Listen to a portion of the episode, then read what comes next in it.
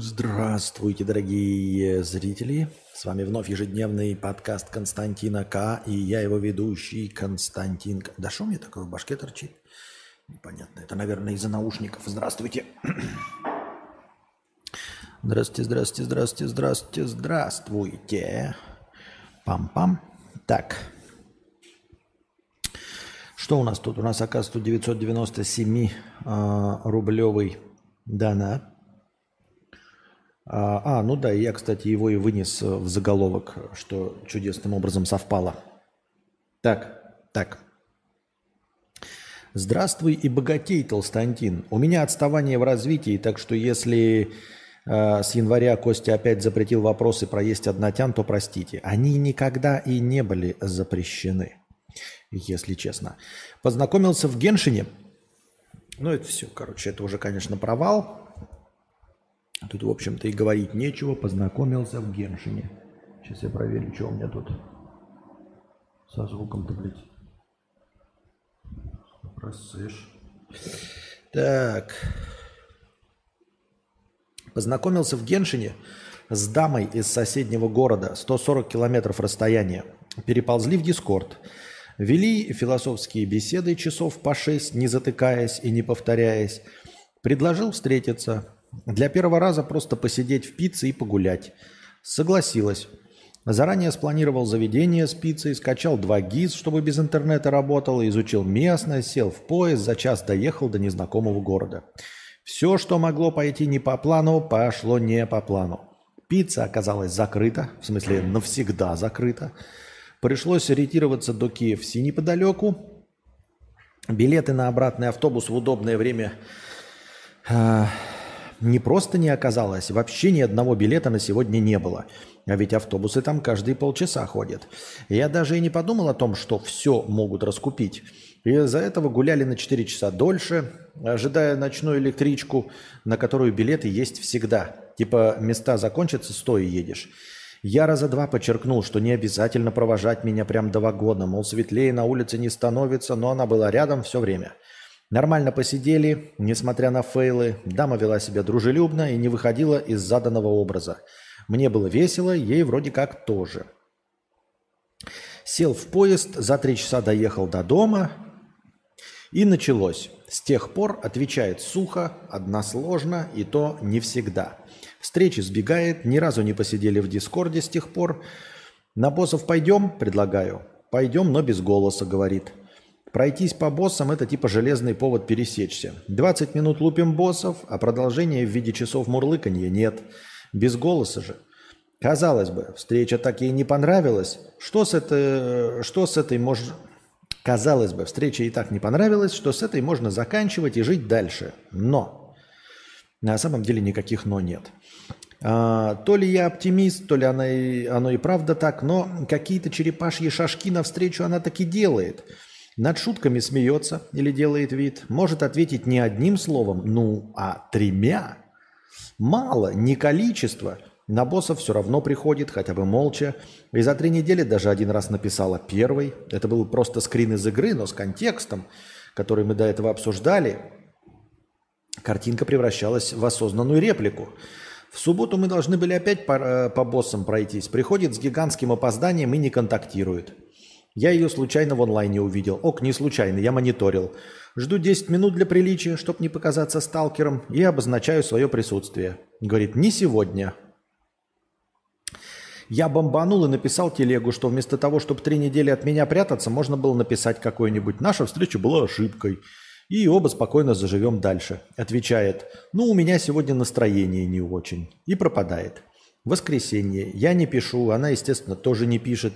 Сегодня понедельник, реакции все еще ноль. Рассказал другу, он предположил, что я наоборот. Ей так сильно понравился, что та теряет дар речи, как только я появляюсь онлайн. Собственно, только эта оптимистичная соломинка и не дает сказать, да ебись оно все конем. Не призываю вас решать мою проблему, потому что как для меня, так и для вас это все гадание на кофейной гуще. Но может кто-то что-то умное скажет. Ну, как минимум, мы не можем, конечно, ничего сказать умнее, чем ты настолько ей понравился, что она теряет дар речи. До такого гениального вывода нам, конечно, далеко. Я думаю, что мало кто предложит такой, не побоюсь этого слова, гениальнейший, уже сказано, вариант. Вот. Ольга пишет: «Господи, о чем тут думать? Парни, парни сливают сто сорок шесть процентов». Да, смотри, но я, поскольку мы здесь за девятьсот девяносто семь рублей, поэтому пораспрягаемся. Смотри, какие варианты. Вариант один, самый высоковероятный. Ты ей просто не понравился. То есть играть она с тобой хочет, а почему бы и да. Ты хорошо ходишь на босса, в принципе, это не задрочно, не геморройно. Вот. Как игрок и приятель ты хорош, но как парень ты нахуй не упал. Ни в коем случае не надо расстраиваться. Женщин впереди у тебя будет еще множество. Прекрасных и хороших, и не очень, и, и, и, и, и возможно, не только женщин, но мы это осуждаем.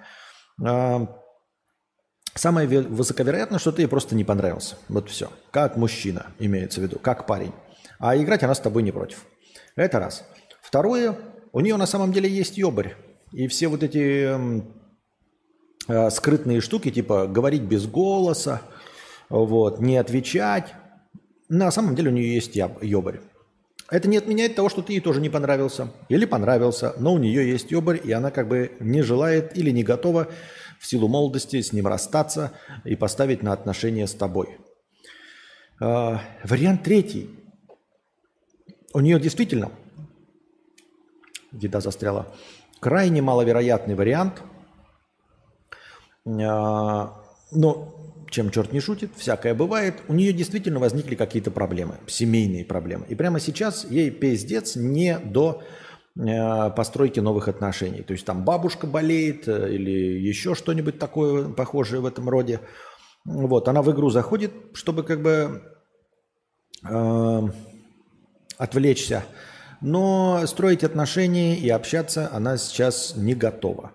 Вот. Что она не помешала бы ей, ну, просто прямым текстом сказать. Но все это, это я сейчас разглагольствую, сводится к одной простой мысли. Нахуй оно тебе надо. Все. Одна простая мысль, вот твоя текста до «но» и до всего этого остального. Оно тебе нахуй не надо. Не надо разбираться. Вот есть такой подкаст, там «Пора разбираться». Не надо разбираться, не надо думать ничего. Вот, по опыту прожитых годов, не по отношениям, а вообще в целом, не надо разбираться. Ну, типа, зачем? Не убудет ничего, не надо разбираться, не надо выяснять, вот, там, понимаешь. Это так же, как вот купил, решил покупить машину, да, там тебе говорят, вот для покупки, там, тебе понравилась машина, да, там какая-нибудь, блядь, Hyundai Solaris условный. И написано, для того, чтобы Hyundai Solaris прекрасная тачка, но при покупке нужно, в отличие от остальных машин, проверять гораздо больше вещей. Там, блядь, карбюратор ебаный, кардан, корвалол, э, бензобак, шины, хуины, э, прочие сальники, э, чтобы, ну, получить вот эту вот машину твоей мечты. Не надо разбираться. Нахуй оно того не стоит просто. Выбирай другую машину, у которой нужно проверить только бензобак и только движок, а не вот эту вот всю хуйню. И также здесь. Не знаю, согласятся со мной или нет присутствующие в чате, спросим их, но я считаю, что не надо разбираться. Вот ты говоришь, не призываю вас решать мою проблему. Мы не будем решать твою проблему. Я тебе предложил варианты, при которых она тебе не отвечает, но любой из этих вариантов ведет к тому, что не надо нахуй разбираться. Не надо разбираться, не надо париться. Если хочешь продолжать играть с конкретно этим человеком, играй. Но э, женщину ищи себе другую, вот и все. Не доебывай ее вопросами, не сталкери, ничего. Пришла, пришла, не пришла, не пришла. Ну, если играть там, да. Ну, можешь подоебывать как человека, с которым там, тебе именно с ним хочется идти э, в, на базу там, или что-то еще. А разбираться не надо. Ничего не стоит э, разбирательство, понимание, вот это э, решение вопросиков, как это еще называется, расстановка точек над «и». Э, как называется, когда в отношениях это не расстановка точек и не, и не решение вопросиков, а как это? Э, выяснение отношений. Во, выяснение отношений, они не нужны. Вот. Конечно, должно быть все легко и просто. Оно, может быть, потом и не будет легко и просто, но на начальном этапе должно быть легко и просто. Возможно, я не прав, но я вот по этому принципу движусь. Потому что должно быть легко и просто. Например, да, мы снимали, я решил такой, типа, вот вариант снять влог про там поедание пищи.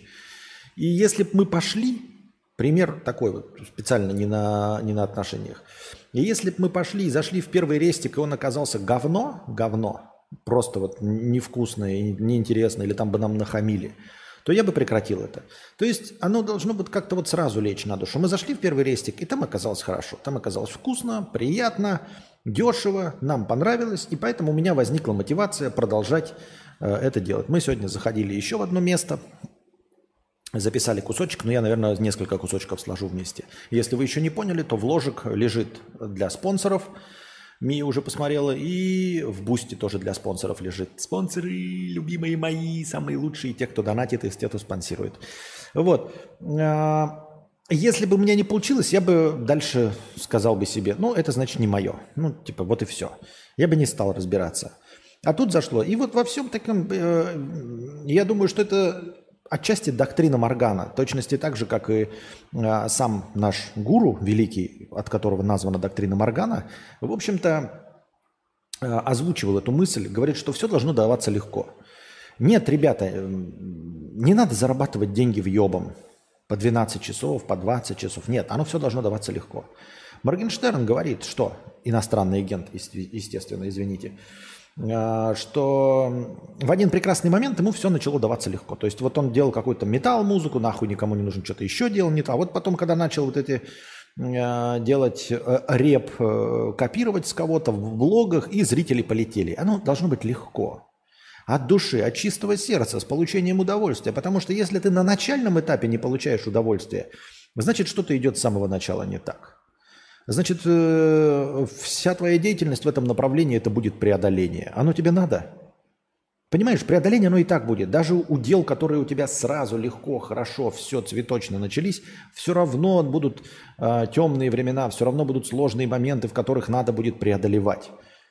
Но если ты с самого начала преодолеваешь, то ничего, кроме преодолений, в дальнейшем тебя не ждет вообще. Поэтому нахуй оно надо.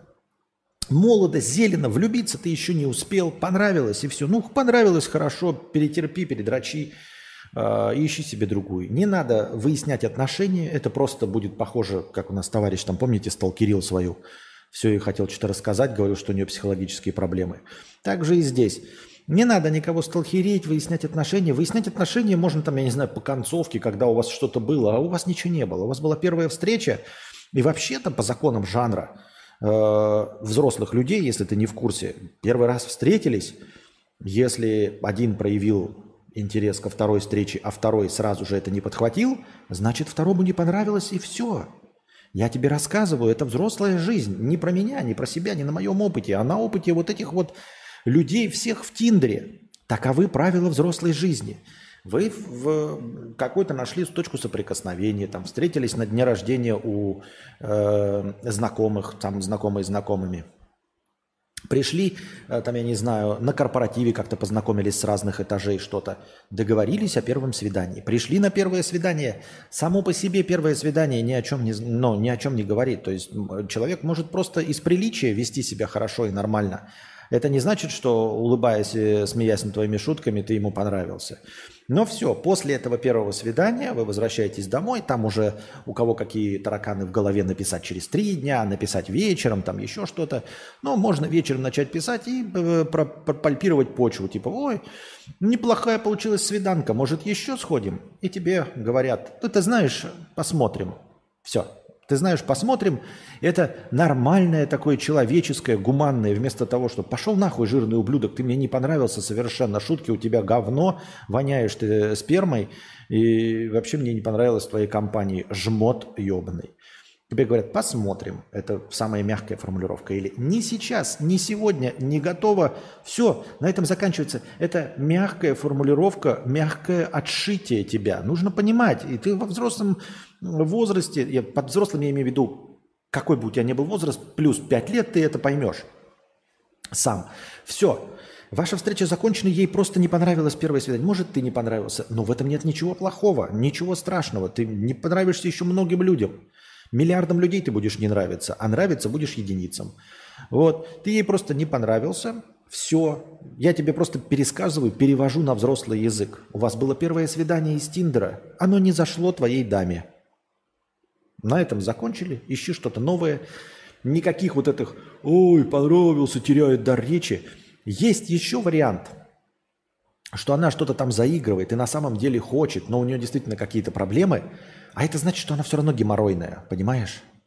То есть, если у нее действительно там бабушка умирает, и, или она стесняется, и, и вот там, это ноль целых ноль десятых варианта, но тем не менее, как сказал твой друг, ты ей понравился, такая нахуй не нужна. Понимаешь, это истеричная особа, это, блядь, с тараканами в голове. Нахуй тебе ни тараканы эти не нужны, ни истеричность. В любом случае, даже если ты ей понравился, то есть мы говорим по факту, по факту того, что она показала. Либо это плохие исходы, но даже если это хороший исход, но по тому, как она показала этот хороший исход, все равно сигнализирует тебе о том, что она истеричка. Истеричка и что просто с ней не будет. Если она... вот так вот проявляет хорошие отношения, то нахуй тебе это не надо в начале твоей молодецкой жизни. Заканчивай с этой хуйней, завязывай, переключайся на следующую. Я так думаю, мне так кажется. А отношения выяснять не надо, надо влюбить в себя, как говорят, добиться руки и сердца. Ёбаный насрал. По опыту правила такие усилия – это обычные заблуждения. Что по опыту правил такие усилия, это обычное заблуждение. Не понимаю. А, истину искать не нужно, пишет Мия, ибо ни он, ни мы не сможем никак, наверное, узнать, что чувствует она. Но мы точно знаем, что чувствуют донаторы, поэтому наша задача – это решить как следует проще ему. Поэтому действительно самый простой вариант – это забить и не париться. Если она на самом деле в тебя влюбилась, то это ее проблемы, что она не может до, до, до тебя это донести, а значит, это будет ей уроком. Да, уроком, ну а тебе такая э, с прибабахом нахуй не нужна. Никому с прибабахом не нужна, если честно. Вот Корбин Даллас говорит, что нужно там типа руки и сердца добиваться. Я тут подумал, знаете, такую вещь э, по поводу вот, э, своего поведения. Знаете, к чему я буду стремиться? Вот я говорил, что я иду по пути добра и непротивления, чтобы не банить. Да? Мне кажется, ну, я все время думаю над изменением всего, потому что мне кажется, я надеюсь, я мыслящая личность. Я, наверное, пойду по пути не спора ни с кем. Просто не спора ни почему. То есть вы мне задаете вопрос, я вам отвечаю, как хочу. Там, в зависимости от моей ёбнутости, которая довольно велика. Но в споры ни с вами, ни с кем я вступать не буду. С одной стороны, вступать в споры – это эмоциональность, и она вроде бы кого-то привлекает из зрителей, но надо точно сказать, что она не дала мне там, тысяч никаких, это, это не моя киллер-фича. Вступать в конфликты и в постоянные споры, как Юра Хованский, как Стас, и как просто, ну, как кто бы то ни было, я не могу и не умею, не хочу, во многих случаях боюсь, боюсь вот этой интернет-расправы, ну, я имею в виду там противостояние с кем-то, обливание говном, чего угодно боюсь, в общем, всего, что угодно боюсь. И... Но не столько боюсь, сколько вот не хочу вот этим заниматься. То есть это не моя фишка. И если я все равно не собираюсь этим заниматься, то есть официально вступать ни в какие конфликты, да, то, в общем-то, ничего мне не мешает отказаться от конфликта в принципе. То есть ни с кем не спорить, в том числе даже с подписчиками. И движет, двигаться в этом направлении. Конечно, сразу по щелчку пальцев я этого добиться не могу, но тем не менее. И это, знаете... Я объясню, как мне кажется, как я это понимаю, как я это вижу. Это философский вопрос. А философская часть в нем кроется такая, философская база. Дело в том, что, как я уже говорил, в споре не рождается истина. Это мы уже с вами выяснили. Но более того, сам спор конкретно мне не приносит никакого удовольствия. И... Тут даже знаете, в чем самая-то главная фишка? А там такие кнопки грязные. э, невозможно донести до человека, если он не согласен, вот в чем заключается э, философская база. Если человек не согласен, ты не способен, никто не способен, я в этом убежден, донести до него даже абсолютную истину. Абсолютную истину с какой угодно доказательной базой. Вы сейчас не ищите подоплеков, это не политика. Нет, ни в коем случае. Я поясню. Если вот вы знаете, что два плюс два четыре, а человек уверен, что два плюс два пять, вы не сможете его убедить в том, что два плюс два четыре. Вот в чем кроется самая стрёмная штука во всех спорах и дискуссиях. Поэтому я пойду по пути, когда вы меня спрашиваете: «Константин, как по-твоему, сколько будет два плюс два?» Я говорю четыре, а может я не прав, говорю шесть. Но предположим, что я прав и говорю четыре. И тут со мной вступают в спор. Да ты не прав. Вот, например, Дон Чича... Чичаини пишет: «Пиздец, ты нихуя не понимаешь в математике, два плюс два равно пять». Я скажу: «Хорошо, Дон Чичаини, ты абсолютно прав». Потому что а, никакими доводами, никакими аргументами переубедить нельзя. И я в этом убедился. Понимаете, невозможно убедить даже людей максимально близких тебе. Невозможно переубедить твоих родных людей. Они не способны ничего понять, принять на веру, и даже доказательства не сработают. Уж не говоря о том, чтобы спорить на какие-то темы, которые у нас действительно животрепещущие. Там, история, да, там вопросы истории. Можно облажаться, не зная там чего-то, хотя она в принципе не наука. А, в вопросах религии, в вопросах политики невозможно ничего выяснить. Но, как я уже сказал, невозможно ни доказать ничего, ни донести даже какую-то простую истину. И тут вполне возможно, не исключено, что есть масса вариантов, когда я сам, ну и любой из вас, вот я имею в виду э, исходная точка, э, сам не прав.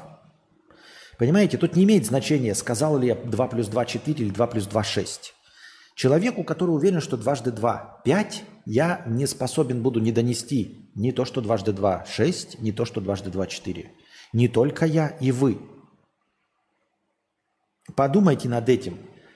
Посмотрите на самом деле, сколько раз вы спорили, а, и были спорные моменты, когда вы спорили о политике, о религии, там, об отношениях, как я уже сказал, о том, хороший фильм или нехороший, четкий сюжет в игре, нечеткий сюжет в игре, правильно поступил герой, неправильно.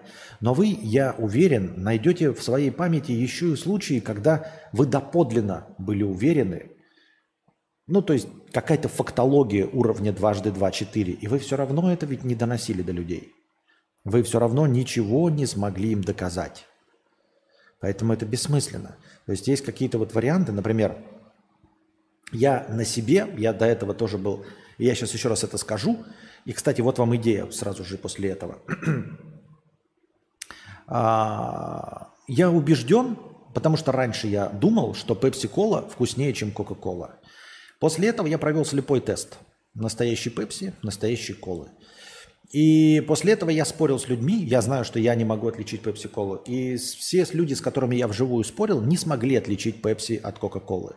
Не смогли отличить эталонный Пепси в стеклянной бутылочке от эталонной Кока-Колы, без всяких вкусов, в стеклянной бутылочке, доведенных до одной температуры. Все, с кем я вживую с этим спорил, не способны отличить. Все, кто в этом споре не участвовал, с этим не согласны. С этим будет не согласна даже моя мама, с этим будут не согласны все мои друзья, абсолютно все уверены, что они могут отличить Пепси от Кока-Колы. И я им ничего не донесу, понимаете? И эта тяжесть ложится на меня. Я должен устраивать с ними спор, я должен по их условиям говорить: ну давай купим любое Пепси, какое хочешь, любую Кока-Колу, ну то есть в любой таре, потому что там говорят про двухлитровые, про стеклянные, про баночные. Но на самом деле никто никогда по-честному не проводил слепой тест. Я тоже был уверен в этом. И понимаете, мне, ну помимо того, что мне все равно, насколько вы уверены в том, что вы можете отличить Пепси от Кока-Колы, мне вот этот спор с вами, он просто повысит мое кровяное давление. А повысит он мое кровяное давление именно от осознания своей правоты и полного бессилия. Понимаете, о чем речь? Если бы мы спорили с вами, вот у меня не полыхает так от споров, когда есть какая-то позиция. То есть вот если бы мы с вами о политике спорили, то я бы, например, такой, эм, я придерживаюсь такой политической позиции, вы такой, и мы с вами спорим, и я такой, ну ладно, окей, живи с этой позицией. А когда э, ты споришь, с, э, зная точно, что ты прав, то... И, и, и понимаешь свое бессилие. Вот, например, Денис Бутыло пишет. Я делал слепой тест, жена даже добавила Zero и Max, и я отличал. Я отличал в формате восемь стаканов, и я говорю, что где. Вот видите, Денис Бутыло абсолютно прав. Они отличаются. Я, к сожалению, дорогие друзья, не встречал людей, которые могут отличить, ну, когда проводили слепые тесты. Но вот есть Денис, ой, извини, как там Бутыло, как правильно там, ну, я забыл, как ударение ставится. Ну, в общем, Денис. Вот Денис может отличить. Понимаете? Потому что любой другой разговор, он в бессилии. И от этого поднимается кровь. Это не путь дзен-буддизма. Это не путь спокойствия. Потому что мы вот сейчас, если продолжим этот разговор, например, если бы мы захотели спорить, то Денис, мы с ним никогда не встретимся. Я не могу поймать его на лжи. Понимаете? То есть я этот спор заранее проиграл. Я его проиграл даже потому, что э, я не смогу никогда доказать вам, как зрителям. Вот он написал, а я отличал. И все. И больше ничего. Вот Электрокал пишет, что э, Денис прав. Видите, я их никогда не встречу. Я не смогу вот поставить камеру, позвать Электрокала и Дениса и поймать их на пиздеше. Понимаете? Никогда не смогу, потому что этого, это никогда не будет реализовано. А кроме всего этого ничего. У них есть просто слова «а я отличал». Понимаете? И мы никогда не проверим, врет он или нет. Понимаете? И потому что вот в формате разных стаканов... Я бы мог сейчас вам рассказать, что в формате восьми стаканов, ну, настоящий слепой тест, вот если мы будем отличать в слепом тесте пиво от чая, то любой из вас отличит пиво от чая. Любой из вас отличит Пепси от воды. Любой из вас отличит зеленый чай от черного чая. Уверен. Любой из вас отличит одно пиво от другого пива. Почти всегда. Ну, за редким исключением, если совсем там похожие лагеры. Но в целом одно пиво от другого. Вы не назовете, что это, но если я вам скажу, вот есть восемь стаканов. И вот какие-то два вида пива. В, каком, в каких стаканах одно пиво, в каких другое. И вы скажете. Вот. А в восьми стаканах, где изначально неизвестно, как, какой напиток, мне зачем это нужно? Понимаете? И я знаю, что я не, уби- не, убежду, не убедю в этом даже Диму Бабира. Не убедю в этом, пока мы не попробуем, не убедю в этом Дениса. И он будет врать, сколько его душе влезет. Он сколько угодно может писать, что тест был нормальный, правильный. Вот. Если мы вернемся во время, если бы он не врал, мы бы увидели, что у него не одинаковые пепси, не одинаковые температуры или еще что-то. Но это все не важно, потому что... Потому что это недоносимая истина вообще абсолютно. И никакая истина недоносима. Это просто пример. Понимаете? И поэтому вот любой такой спор, он к этому и сводится. Ты уверен в своей правоте, а ничего сделать не сможешь. Потому что не будет никаких аргументов. Единственный аргумент, который может быть, и то, смотрите, знаете, какая штука? А в чем заключалась идея?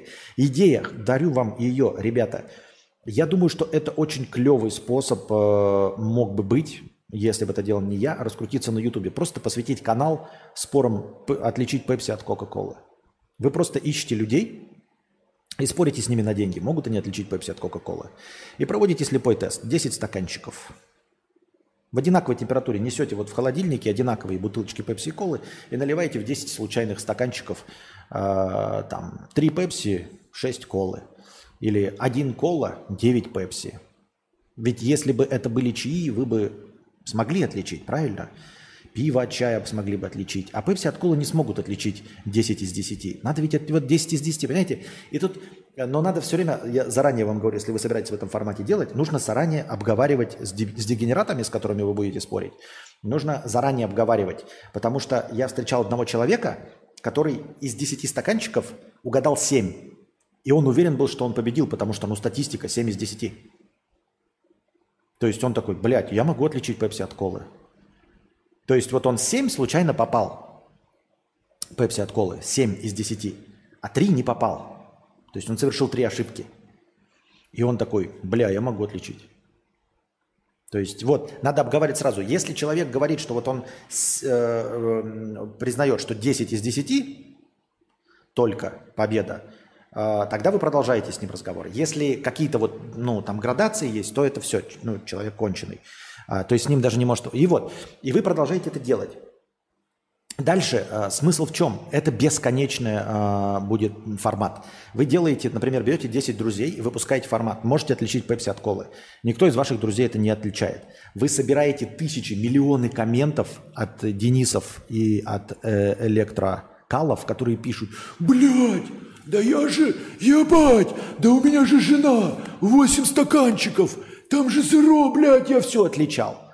Вот, вы собираете миллион таких комментов и можете поехать к этим людям, а можете пойти просто на улицу и еще брать следующих десять человек, они тоже будут не отличать. И там опять будут Денисы рваться, ебать, электрокалы будут рваться.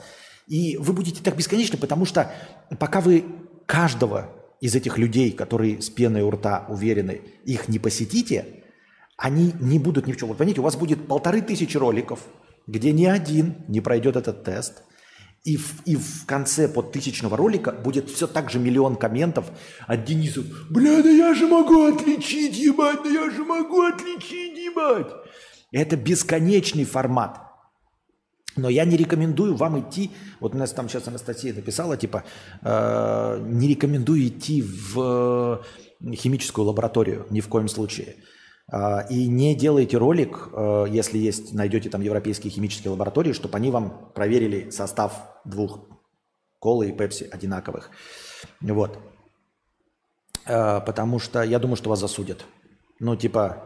по результатам, если вы озвучите эти результаты, ну, либо говорите, что один напиток с красной упаковкой и напиток с синей упаковкой. Когда вы скажете напиток с красной, напиток с синей, и по результатам этого исследования они не будут отличаться настолько, чтобы человек мог отличить этот вкус, они, естественно, будут отличаться, потому что где-то будет там э, чуть-чуть микробчики попали, где-то там, э, ну, разница в, не в технологическом процессе, а э, типа, ну, куст, ку, там бочка железа, там чуть побольше железа будет. Но рецепторы-то ограниченные человеческие. Вот. И так только вы скажете, что вы прошли э, химический состав, если вы скажете синее и красное, вам скажут, но это не эти напитки, и все равно миллион людей будут уверены. А как только вы назовете их, то вам полетит судебный иск, потому что э, рецептура красного напитка, она защищена авторским правом, а рецептура синего напитка не защищена авторским правом. Вы можете полностью повторить, найти э, этот, как его, в, ну, вот этой американской системе, найти рецепт Пепси и просто повторить его. Он не закрыт, а рецепт Кока-Колы закрыт. Вот. Такие дела.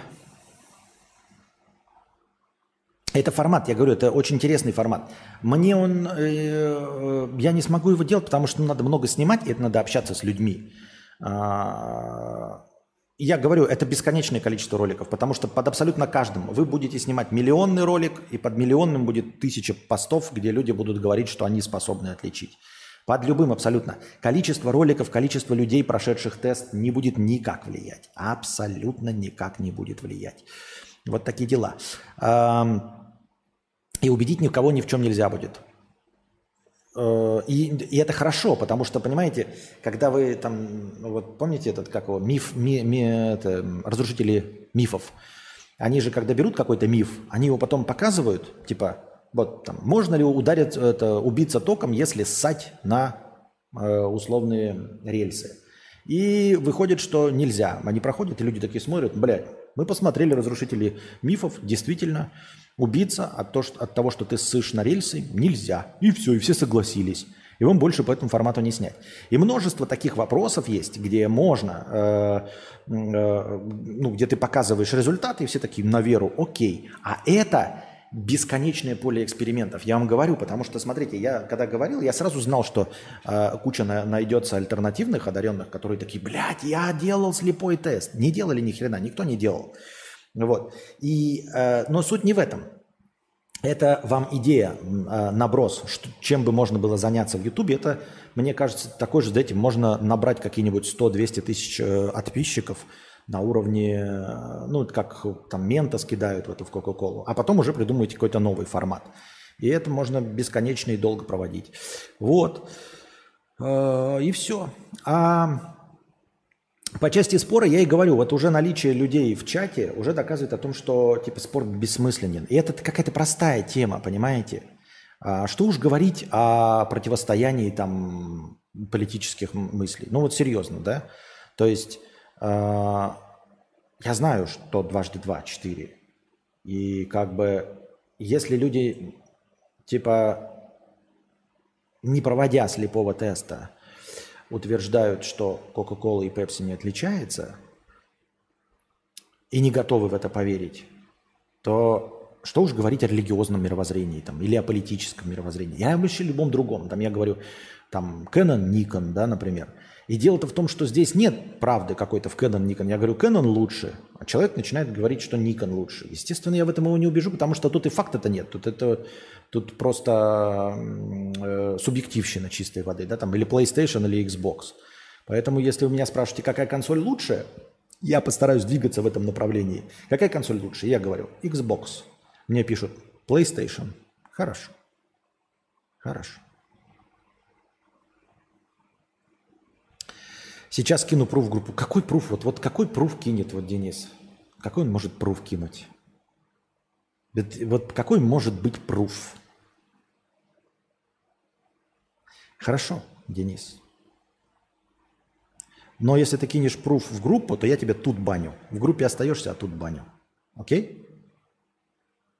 Я же сказал, я в банах-то остаюсь, но спорить с тобой не буду. А, ты абсолютно прав. Пепси и кола отличаются.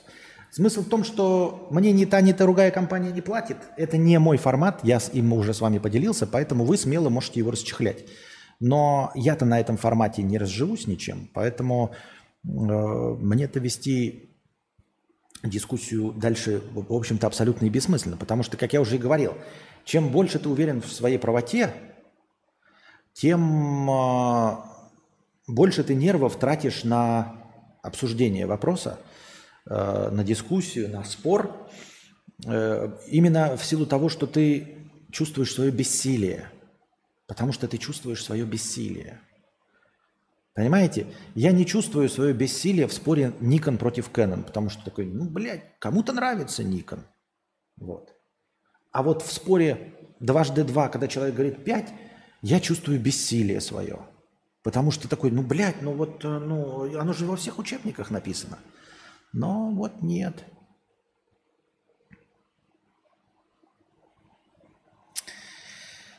Святой Христофор, две с половиной тысячи рублей. Константинка, напиши, пожалуйста, рассказ, навеянный сюжетами нейросети про операцию «И» комедианта Степана и Шурика.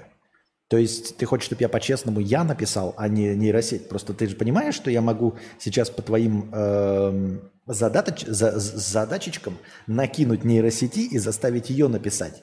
А потом даже могу навставлять туда грамматических ошибок.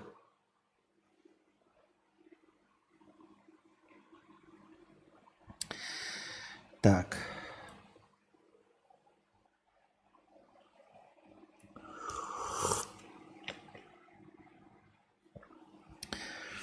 Я понимаю, о чем ты говоришь. Спорил с человеком, имеющим высшее инженерное образование, о сути невесомости. Он усирался, говорил, что невес... говоря, что невесомость – это отсутствие гравитации.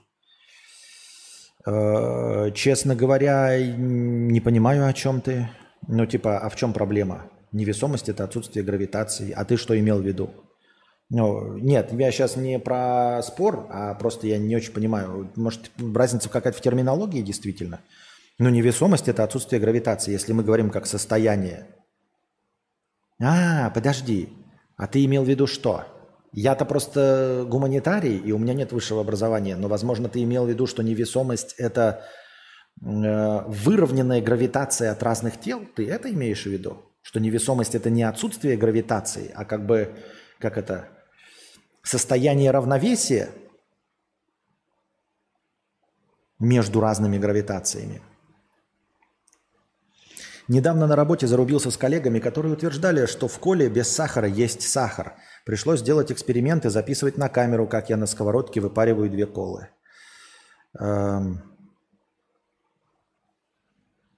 Я могу отличить бепис от кок, а вы? Я рад за тебя.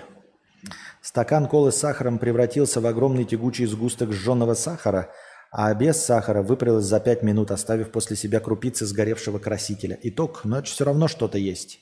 Но я тебе говорю, это, понимаешь, это как примеры, да? Примеров таких миллионы. И видишь, и все равно они не согласились.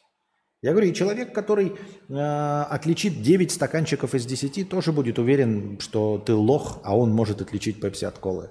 И доводы о том, что надо отличать десять из десяти, потому что, ну, настоящие отличающиеся напитки отличаются десять из десяти. Проводил слепой тест аудиотехника эй эм пятьдесят икс, Beyerdynamic ди ти девятьсот девяносто и китайских AirPods с рынка. Ни мама, ни мама, ни бабушка разницу не услышали. Но странно, что они разницу не услышали, потому что ее можно почувствовать ушами. Просто аудиотехника лежит на ушах. Beyerdynamic закрывают, а AirPods в ушах. Я просто не понимаю, как они не услышали разницы. Что значит «не услышали разницы»? Разницы в звуке-то я тоже не слышу. Я просто слушаю хорошие наушники. Какие-то, мне кажется, хуже, и все. Эм, засчитывать надо только сто процентов угадывания любого количества в любой комбинации. Правильно, говорит Чепка, но ты не поверишь, сколько людей уверены, что если они шесть из десяти угадали, то, блядь, они точно отвечают, отличают. А вы попробуйте отличить десять Константинов от десяти Геогагуа. Вот. Это хороший вопрос.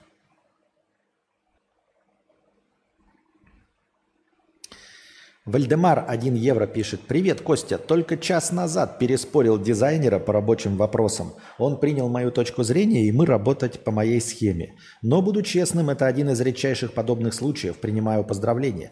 Принимай поздравления, Вальдемар. Как я и говорил, в случае со спорами есть э, редкие исключения. Это, во-первых, споры ученых, которые действительно направлены, то есть они хотят решить проблему. И рабочие вопросы, то есть у вас отличные рабочие отношения. И э, возможно принять э, чужую точку зрения, если вы э, имеете одну цель. То есть он не лично с тобой спорил, не лично с тобой спорил по поводу этого вопроса, а вы спорили как работник один, работник два и спорили по части достижений. Ты говоришь, вы работаете по этой схеме, то есть...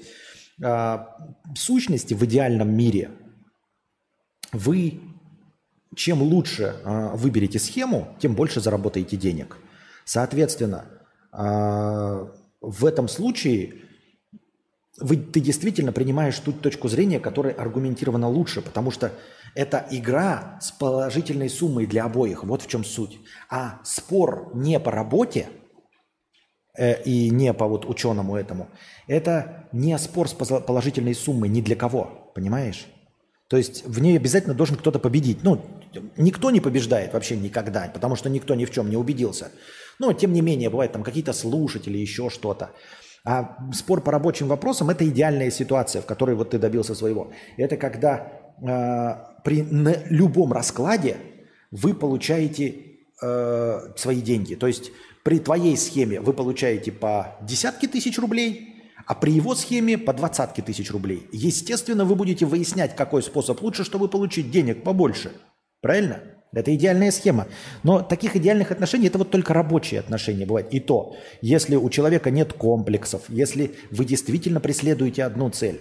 А теперь представь себе, что вы э, от решения этой схемы, на самом деле, компания станет лучше. Будет лучше работать. Но конкретно ни ты, ни он не получит никакой прибавки к зарплате. А. И вы спорите в кругу митинга, и куча людей смотрят на вас, и директор. то тогда он может не принять твою точку зрения, потому что в случае победы спора над тобой он получает очки перед директором. Вы все равно не получаете никакие деньги, ни ты, ни он. Но можно потешить свое эго. Понимаешь? И тогда можно выбирать, даже зная, что его схема хуже, можно все равно тебя переспаривать, если все равно... И вот, знаешь, если при выборе лучшей схемы вы вот работаете два компаньона там условно, да, лучшая схема заставит вас меньше работать условно, больше денег получать, больше заказов и все. Тогда, конечно. А когда нет результата для обоих, тогда вот спор сразу превращается в личный, и тут уже становятся какие-то корыстные интересы, в том числе такие низменные, как просто потешить свое самолюбие. Вот и все. Но мы тебя поздравляем. Если рецепт открыт, почему вражки не могут повторить Pepsi? Делают ужасное импортозамещение, которое не похоже на Pepsi. Ну, во-первых, завод Pepsi в России работал и делал Pepsi. Это раз. Во-вторых, рецептура... В том числе, я не объясняю ничего, но ты если спрашиваешь, да, но вообще вкусы отличаются. Есть, э, то есть, есть эталонный, естественно, вкус, а в остальном рецептура немножечко отличается там под какие-то э, вкусовые предпочтения. Я подозреваю, что здесь, я не про пепси, пепси здесь эталонная, мне нравится, очень вкусно. А вот какие-то другие напитки, они явно слаще, ну то есть тот же самый сок, они туда явно добавляют сахар, потому что во Вьетнаме вьетнамцы любят, мне кажется, сладкое, ничего не утверждаю. Рецептура на самом деле, она известна, но э, за исключением завода Pepsi никто эту рецептуру повторять не будет. Потому что, э, как я себе представляю, рецепт, он состоит из множества э, мало содержащихся в гомеопатических дозах э, каких-то вкусовых ингредиентов. И просто никто в таком масштабе не работает. Э, Предположим, я просто чисто теоретически, почему никто не пытается повторить, да? Во-первых, состав, это еще не значит рецепт, но рецепт, по-моему, все равно известен, да, то есть в каком порядке что смешивать, там, может быть, заваривать, может, что-то обжаривается, я хуй его знает. Ну, кто-то обжаривает при правильной температуре, кто-то не сильно выдерживает, поэтому вкусы начинают отличаться у всяких Херши, колы и всего остального. А дальше, и они же думают, что они, каждый производитель, когда он делает, он хочет получить вкуснее. Он не хочет сделать Pepsi, потому что ни у кого задача не стоит сделать Pepsi. Если ты сделаешь точности Pepsi, при условии, что нет импортозамещения, ничего такого, то какой смысл покупать твой напиток, если есть Pepsi, в котором ты уверен, а тут хуй его знает. Поэтому ты делаешь просто вкуснее. Иногда люди такие, блядь, мне это больше нравится, чем Pepsi. И все люди хотят сделать больше. А рецепт сам, как я уже сказал, представь себе, что там, значит, берем в рецепте, да, пять грамм какого-нибудь говна, лишайного. И вот эти пять грамм разводятся на пятьдесят тонн воды. То есть, вот ты знаешь развесовку, но у тебя дома есть только баклаха девятнадцать литров. Но пересчитывай пятьдесят тонн в девятнадцать литров, и сможешь ли ты отмерить нужное количество вот это, в миллиграммах вот этого вещества, чтобы точно попасть. То есть, вот пять грамм на пятьдесят тонн надо. Когда есть пятидесятитонная дура, тогда легко. Ты такой, блядь, пять грамм ровно, ок. А когда ты начинаешь уменьшать, то ты начинаешь ошибаться. И это чуть-чуть дочувствуется. А, может быть, один ингредиент не чуть почувствовался, но они все так, понимаешь? Все в очень точной э, разгромовке. Ну, плюс еще машины, которые это делают. Потому что, вот тоже э, вопрос, да, почему все знают, как пиво варится, а любое домашнее пиво – ебаное говно. Почему самое вкусное – это вонючие дешевые лагеры? То есть себестоимость этого лагера, который вот продается вот во всякие там Клинское и прочие Тайгеры, оно же вообще, по, блядь, по себестоимости воды идет практически. Потому что оно пока в бутылке доходит до нас, там, э, с упаковкой, с газом, с, с логистикой, стоит не намного дороже воды. Правильно? И почему оно вкуснее, чем все, что ты можешь дома сварить? Потому что объемы...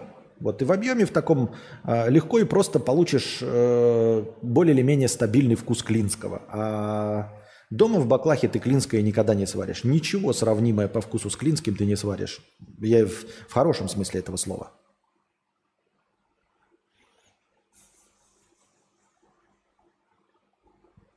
Кстати, вспомнил подобные споры. В ходе спора был аргумент, что в России Pepsi и колу по лицензии разливают из одного бака, только в разные бутылки. Ну, есть еще шутеечка. Это, все шутеечки давным-давно придуманы в «Симпсонах», только там про Бат и Бат Лайт. Там, значит, это такой, на заводе, когда они приехали, вот этого фим, э, пива Бат. Бат же оно называется, да? Вот, и там одна труба идет и разделяется на две бочки Бат и Бат Лайт. Одно и то же льется. Как бы запомнить то, что доказывать ничего. Вот это да. Но то есть не то, чтобы не доказывать. Нет. Доказывать, наверное, надо. Вот как я говорю, рабочие споры и все. Я имею в виду вообще не вступать в споры. Вот как бы вот этот избегать конфликта. Вы либо и тут, тут суть в том, что либо ты получаешь от этого огромное удовольствие, можно просто заниматься спором просто потому, что ты, блядь, скандальный и тебе нравится. Да, это эмоциональная встряска.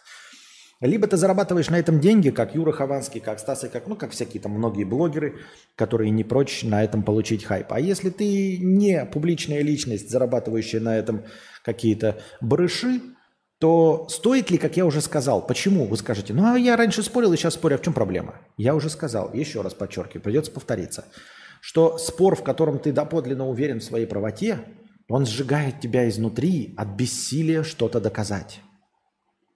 Вот в чем проблема.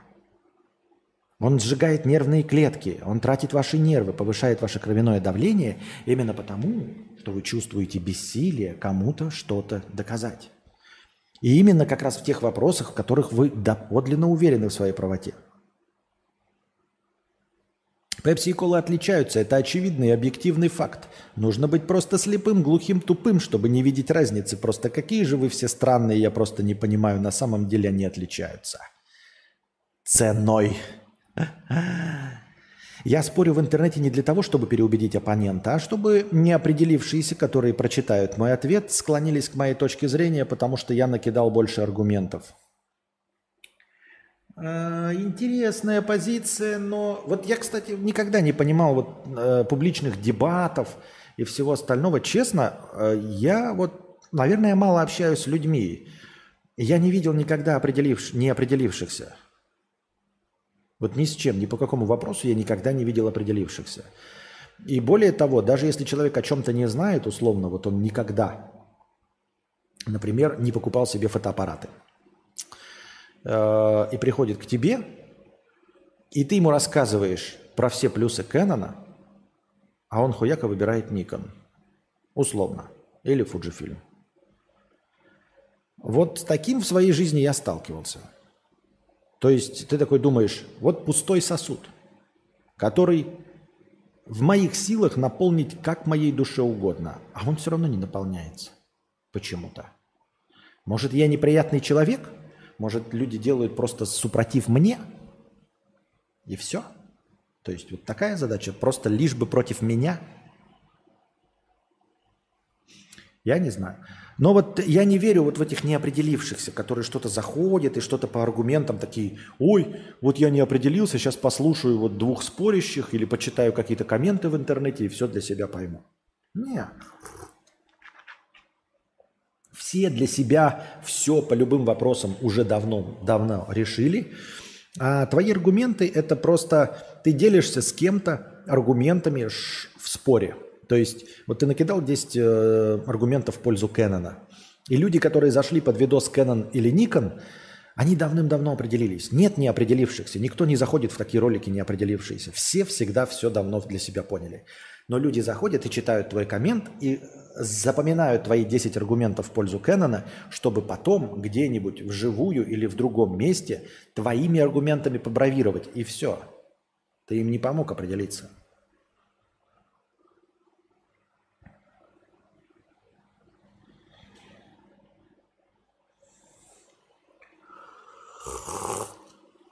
Комедиан Степан и Шурик. Это булгаковщина какая-то. Еще бы напомнить, что там, там говорила нейросеть-то на это, по этому поводу, а то я вообще не помню.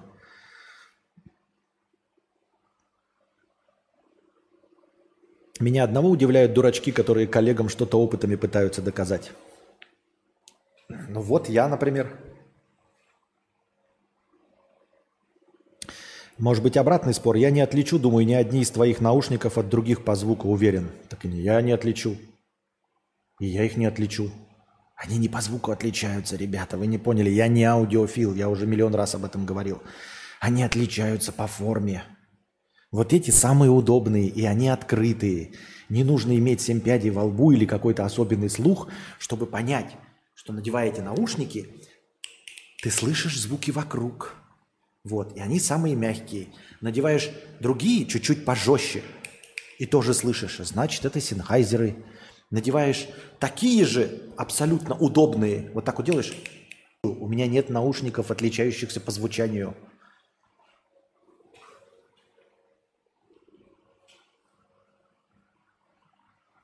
Ровно и ты, я уверен, от точности так же, как мои наушники отличить, ты точности так же отличишь чай от кофе.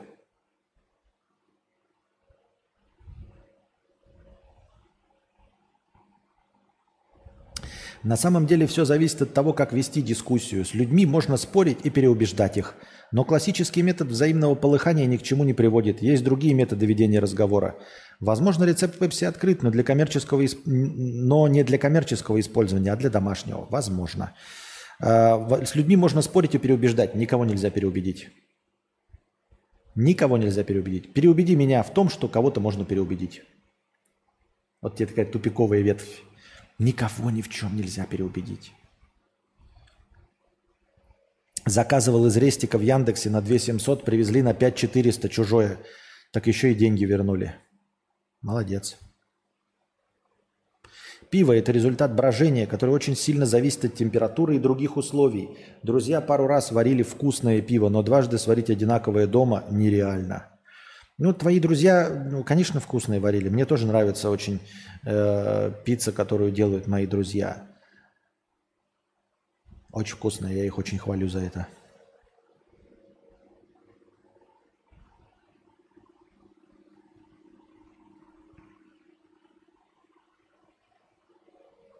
пять граммов разбавляешь на десять литров, и из них берешь несколько миллилитров и добавляешь к девятнадцати литрам, от минусов, отминусовав то количество, которое в бодяге.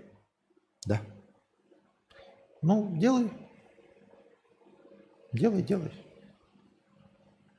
У тебя идеальные, как это, пять грамм на десять литров. А, идеально размешанные десять литров. Окей, окей. Как учил Светов, спор нужен, чтобы обратиться к аудитории. Согласен, для чего-то, может быть, и нужно обратиться к аудитории. Но я же говорю про себя. У меня нет аудитории. Это раз. А во-вторых, аудитория в интернете, как я уже говорил, она такая, знаете, вялкая, шаткая, валкая, мягкая и податливая. Особенно русскоязычная аудитория. Ни в коем случае не обижайтесь, это просто констатация факта. Но у нашей аудитории нет... Нет понятия о правоте или неправоте. В нашей аудитории нет, русскоязычной аудитории нет э, репутации, например. Понимаете?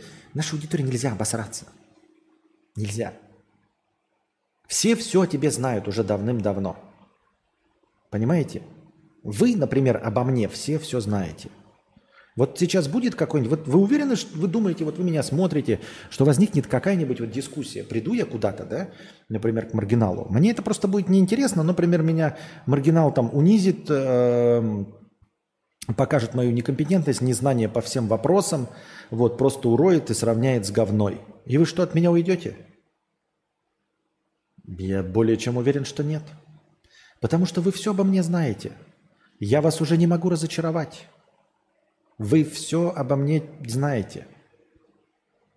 Вы знаете, как я себя поведу, и, скорее всего, готовы к этому. Но даже если не знаете, то вас это не удивит. Вы себе оправдаете, вы скажете, ну, это... Э, Костик просто... Настроение было плохое. Костик просто стеснялся. Костик много выпил. Или... Э, ну, Костика на самом деле другая мудрость. У него мудрость житейская такая, простая, человеческая, а не вот эта вот книжная. И наоборот, точности так же. Если бы вдруг теоретически так было, да, то защитники какого-нибудь условного моего оппонента бы сказали, да, это, блядь, колхозник, он просто вопил э, и орал. Он использовал популистские методы. софистику и демагогию. Ничего он не доказал и никому ничего не донес. Да мы все равно больше любим нашего стримера, чем любого другого.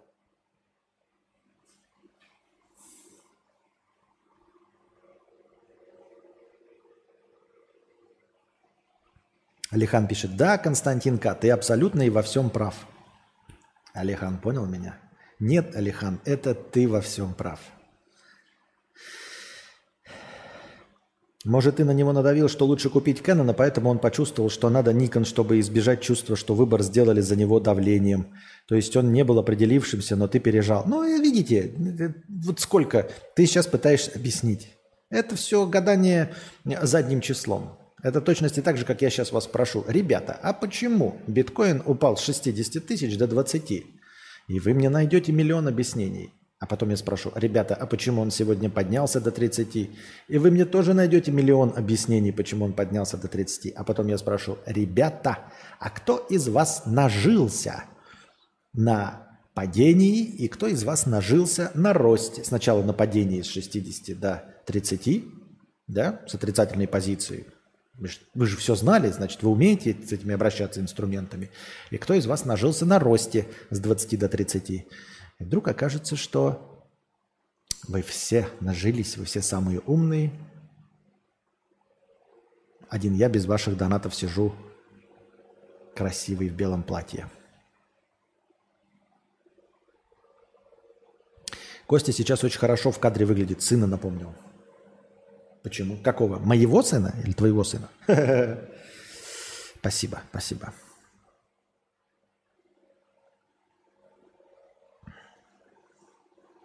Ты формируешь свое мнение, основываясь на множестве разных факторов, и идти надо не напролом, а в обход. Сначала узнать, какие факторы формируют твое мнение, и сначала разбить их, убрать их из категории.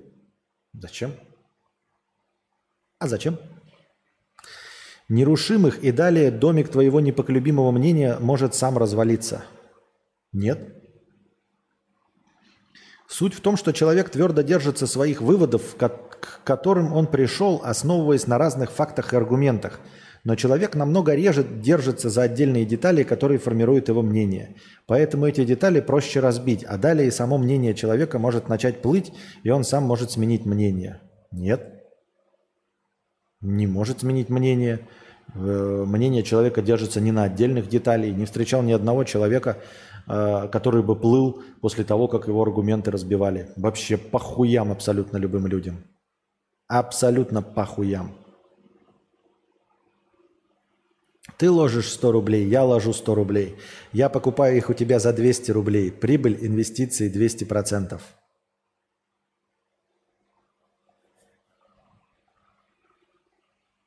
Ну, во-первых, кладу. Ну, ладно. Я откупал биток по двадцать. Самый важный вопрос. Волосы есть или не есть? Это мы уже обсудили. Так, сколько у нас? Ух ты! Лайф идет час двадцать два. Давайте-ка, ребята, прервемся на небольшую писинг, какинг и... А, не, он не час двадцать два. Это у меня что? Правильно, у вас там не час... Ну, ладно, нормально. Короче, небольшая писинг-какинг и пауза. Не забывайте, у нас семьсот пять хорошего настроения, оно скоро закончится. По-моему, сегодня неплохо беседа идет, так что накидывайте говна на вентилятор. А пока небольшой перекуринг. Я пошла на пятиминутный антракт. У меня антракт. Девочки.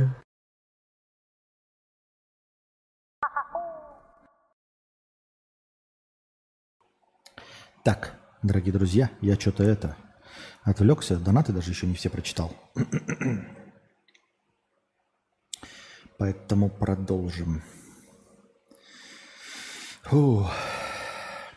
К пятьдесят рублей.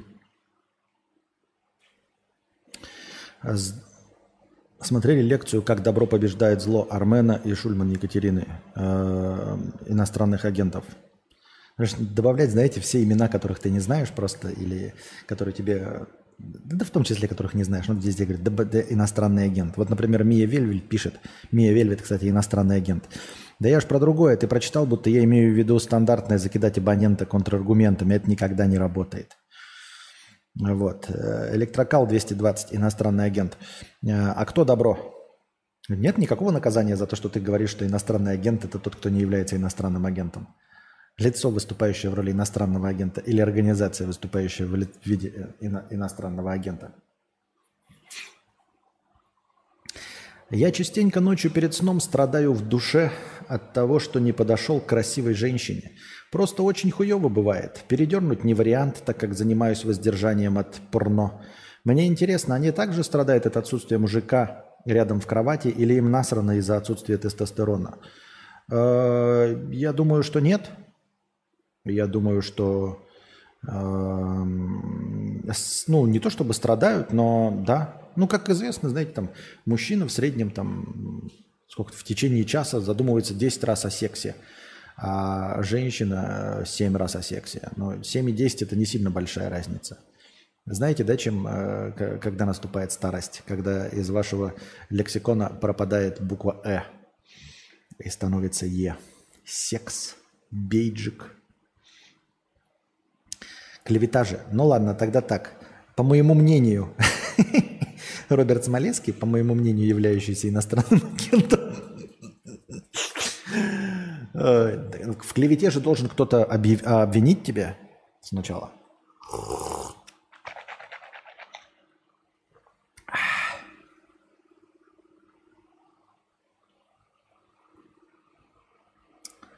Так...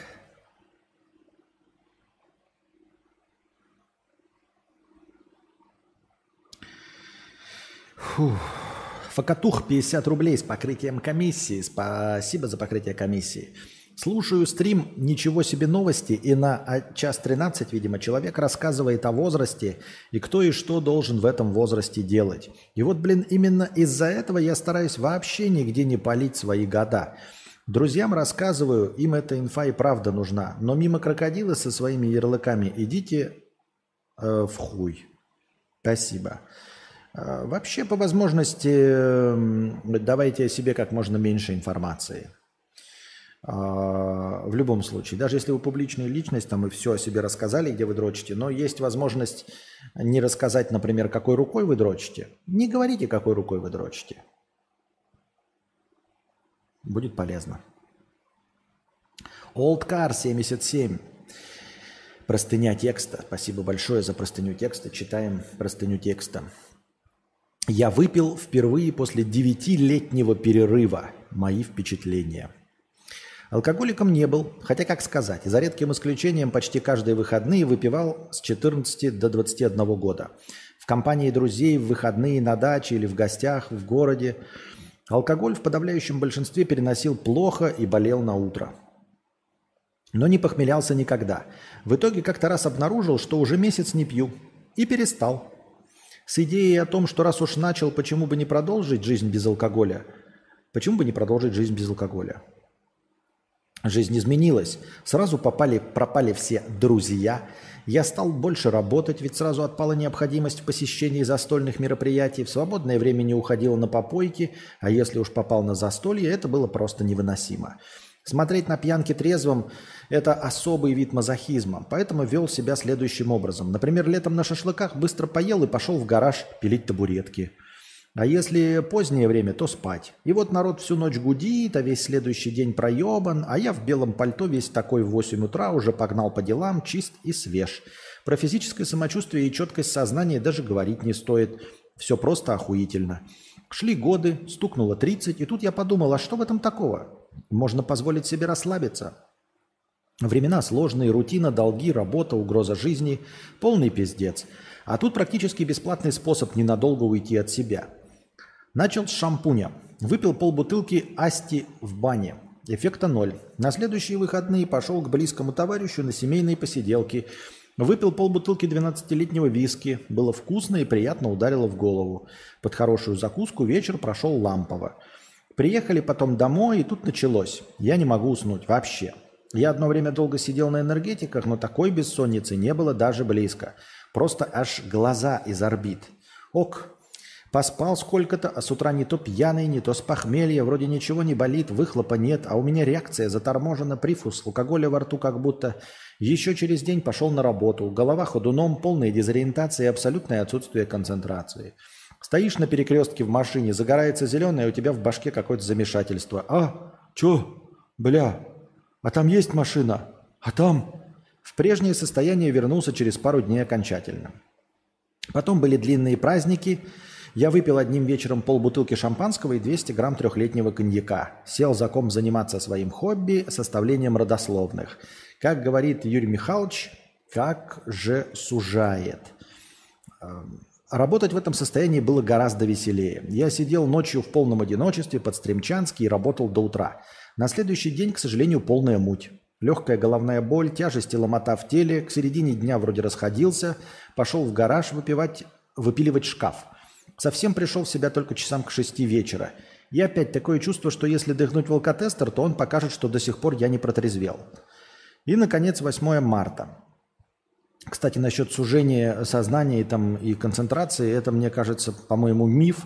Многие алкоголики, творческие личности, отказавшиеся от алкоголя спустя период ломки, да, и вот этой психологической тяги, приходят к тому, что они занимаются творчеством ничуть не хуже, а, возможно, даже лучше, и концентрируются гораздо лучше, чем с алкоголем и э, наркотиками, э, которые мы в целом не одобряем. Есть опыт, по-моему, всяких вот этих «Металлик» и прочих, и Стивена Кинга. Ну, это описанные такие опыты. Вот.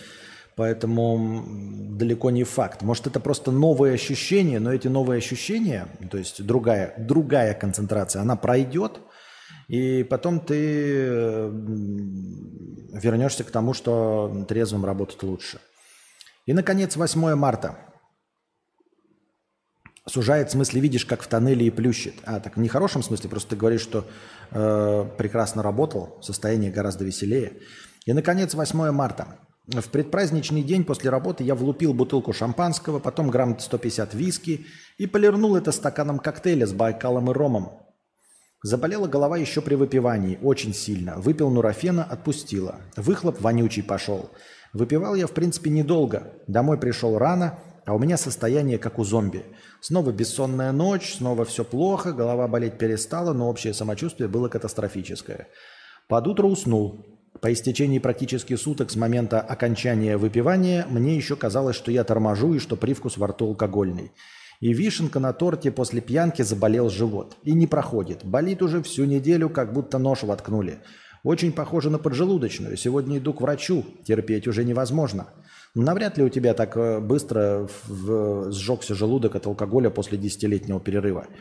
Скорее всего, проблемы с желудком были, и, наверное, алкоголь их просто обострил.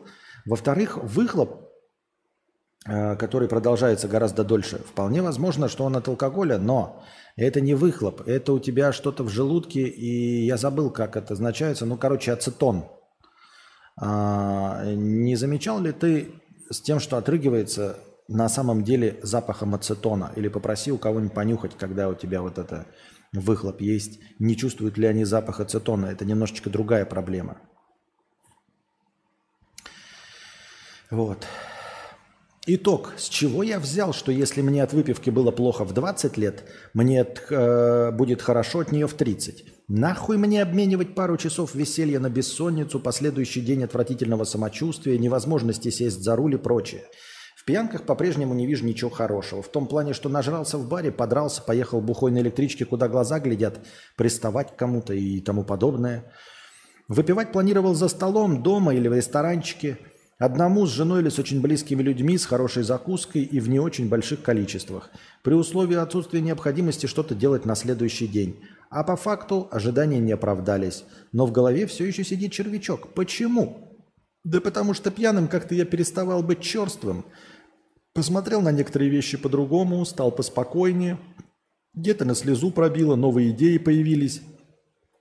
По пьянке исчезает зажатость, появляется раскрепощенность. А вот нужна она тебе, раскрепощенность эта? Но она нужна? Или как ты вот стал, переставал быть черствым? А оно тебе надо? А оно тебе надо слезу пускать на мультфильме «Король лев»? Или на видосы с котятами под, дожде, под дождем? Чтобы что? э, те качества, которые раскрывают тебя. А раскрывают ли тебя эти качества? Может быть, настоящий ты – это черствый, угрюмый. В этом нет ничего плохого, если тебе при этом весело. Почему ты считаешь, что раскрепощенный – это настоящий ты? Кто тебе такую дурость сказал?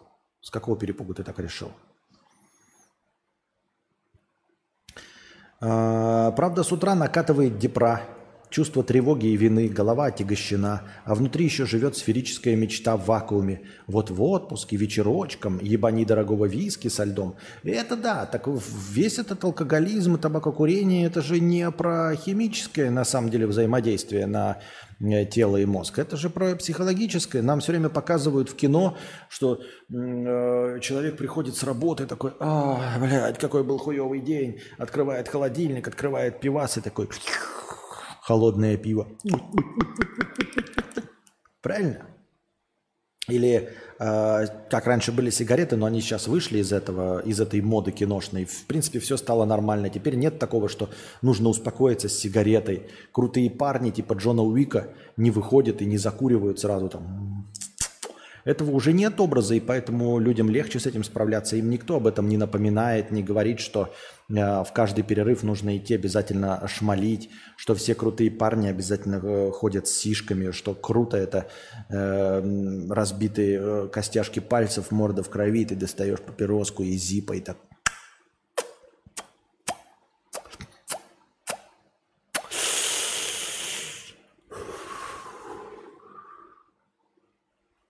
Больше этого нет.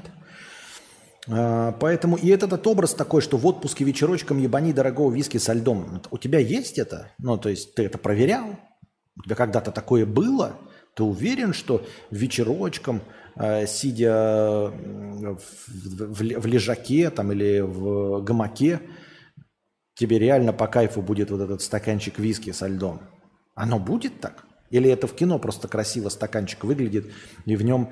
Э, Вот этот вот как янтарный цвет виски переливается в лучах солнца. Ты уверен, что это не киношный образ, навязанный тебе извне? Пожарь стейк из семги к нему, а пока выпиваешь, включи фоном стрим и поделай каких-нибудь дел. Поковыряйся там в машине или попили табуреток. Но будет снова ебанина, скорее всего. Глядишь, начался новый цикл жизни без градуса. Сижу сейчас, думаю, все-таки ну его нахуй этот алкоголь или нет? Я думаю, ну его нахуй. Я думаю, ну его нахуй, как человек, который э, случайным образом, оправдывая это нервотрепкой, вернулся к сигаретам. А теперь хочу от этих сигарет избавиться. Я не курил до хуя. Сколько там, лет пятнадцать не курил. Ну, то есть трубка это не считается, это баловство какое-то. И вот сейчас вернулся к сигаретам. Никому не советую, не рекомендую. С удовольствием бы отмотал и как-то попытался другим образом э, справиться с этой нервотрепкой на казахстанской границе. Вот, где там трое суток провер. И у меня кончились самокрутки-то. Самокрутки-то я курил, но редко как бы и нормально. А вот когда с самокруток перешел на вот этот, э, на сишки, которые легко и быстро доступны, стало уж совсем отвратительно. Нет, ничего хорошего. Их в них тогда не было, и сейчас ничего нет. А сейчас я опять сижу и убеждаю себя в том, что у меня есть какая-то психологическая или химическая зависимость от сигарет. А если и есть от никотина, то химическая зависимость преодолевается за трое суток, а все остальное Остальное остается психология. Мне нужно будет просто вставать по утрам и не идти закуривать сигарету. Мне нужно будет после вкусного обеда не доставать сигарету.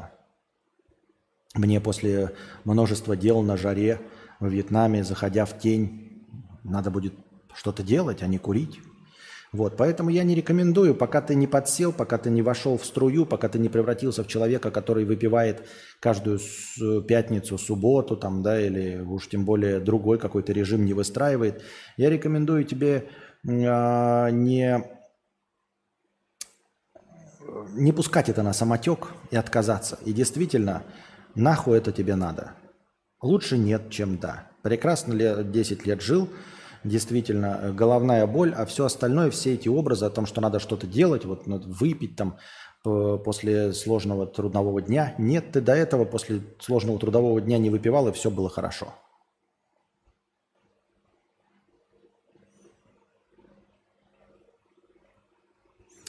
Удачи вам найти увлечений, книжек и прочего за место пагубных привычек. Да они не заменяют, так не работает. Нельзя найти какие-то заменители. Просто нет такого, чтобы что-то заменяло что-то.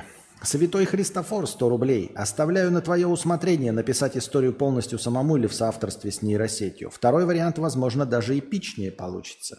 Понятно, понял тебя, Святой Христофор. Надо только, чтобы не забыть, у меня же еще вторая часть висит, а я что-то ленюсь вторую часть про вебкам написать. Но мне сложно, потому что, как я уже говорил, мои рассказы, вот эти зарисовки для формата, сложность заключалась в том, что я их пишу как раз-таки, зная, что не будет продолжения. То есть я делаю такой вот набросок мазками. Это как вот хороший, кстати, пример. Вот вы берете, да, и вам заказывают картину пятиминутку.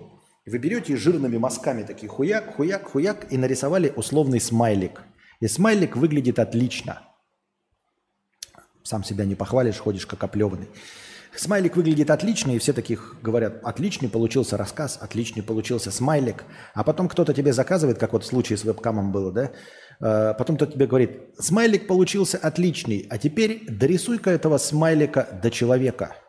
Не говорят же до Моны Лизы, а хотя бы до человека. А ты такой, блядь. У меня огромная вот такая картина, посередине огромный желтый смайлик, нарисованный широкими мазками.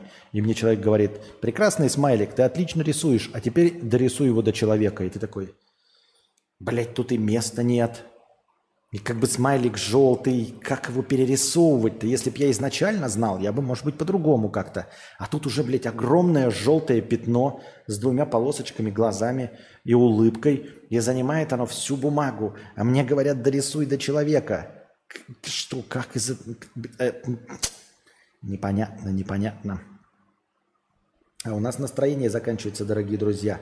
Обратите внимание, сейчас будем заканчивать стрим. Сейчас я зайду в раздел «Вопросы» и быстро пробегусь, что у нас там. Так.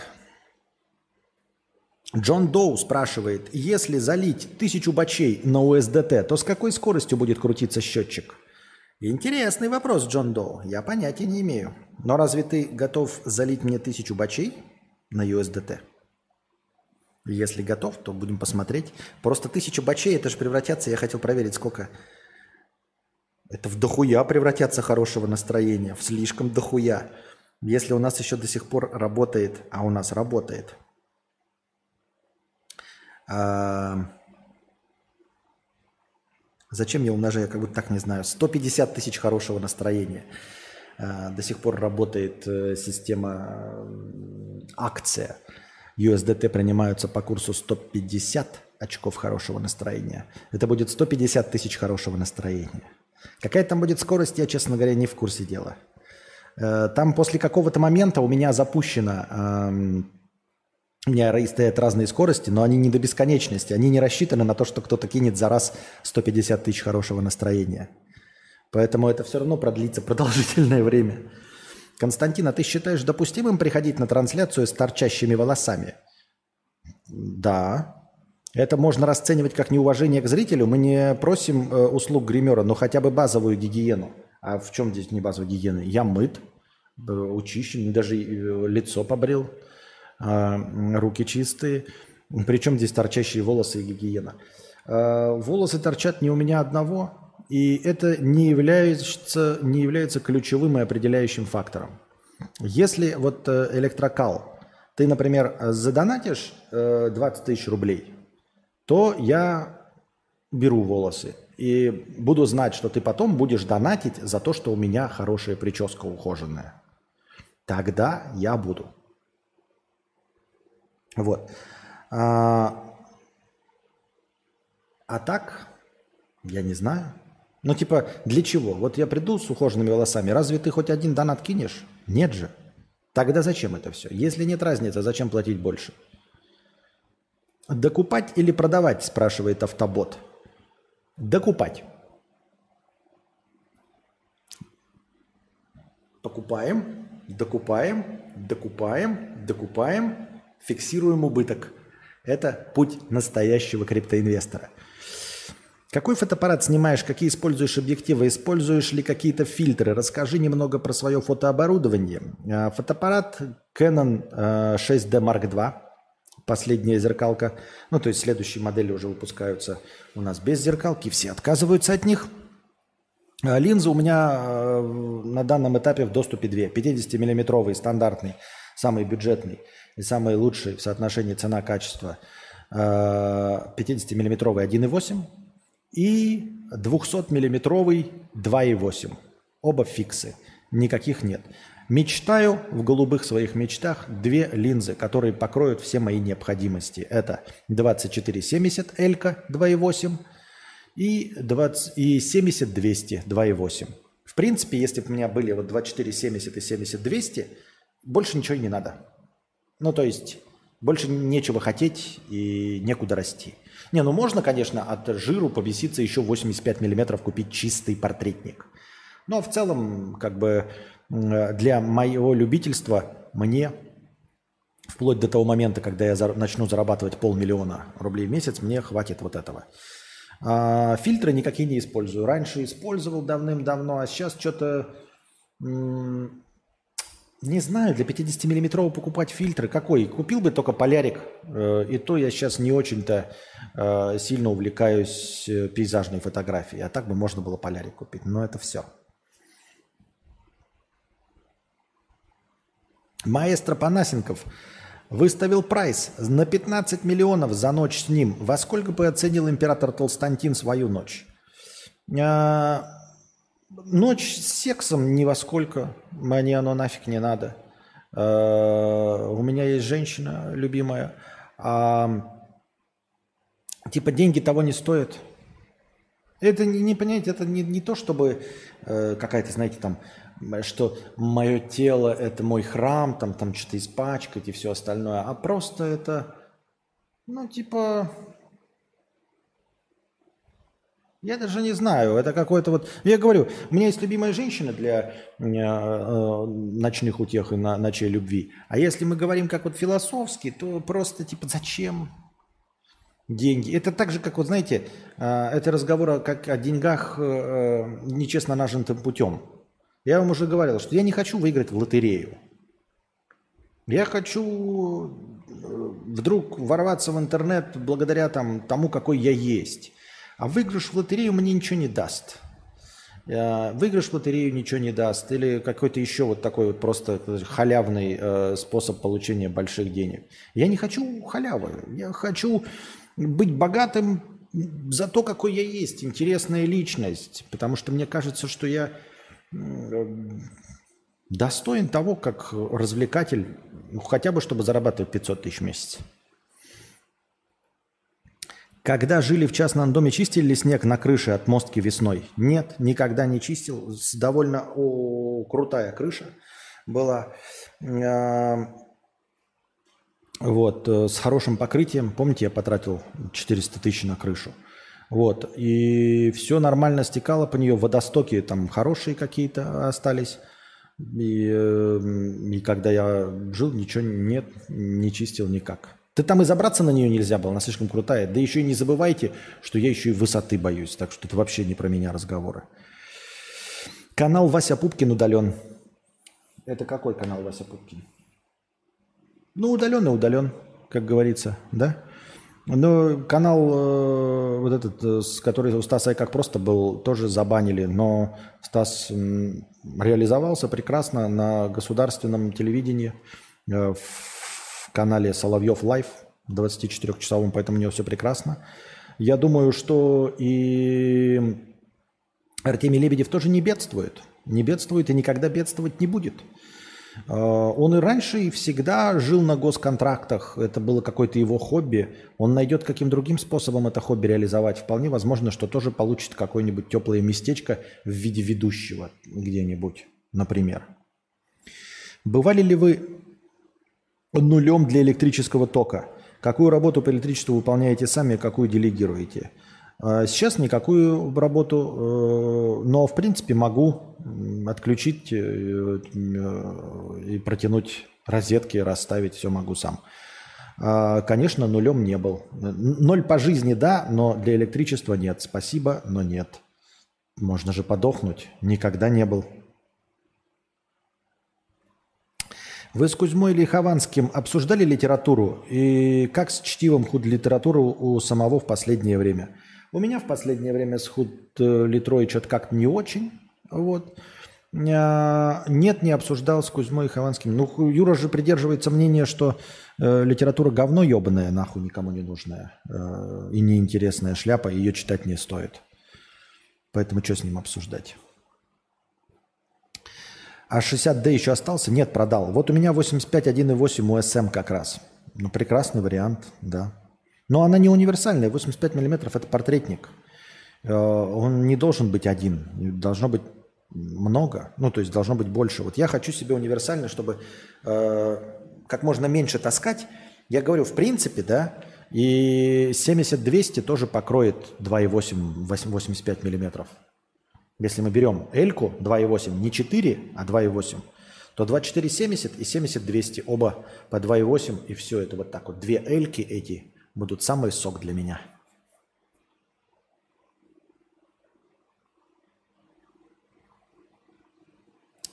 Я думаю, Артемий успел утеплиться на пару поколений вперед. Дело не в том, что он успел утеплиться, а дело в том, что он ничего и не потерял, у него просто продолжит свою деятельность в другом. То есть это не, не, не знаешь, не забвение информационное, цифровое, ни в коем случае. Это вообще ничего не значит э, с его позицией политической э, на территории Российской Федерации.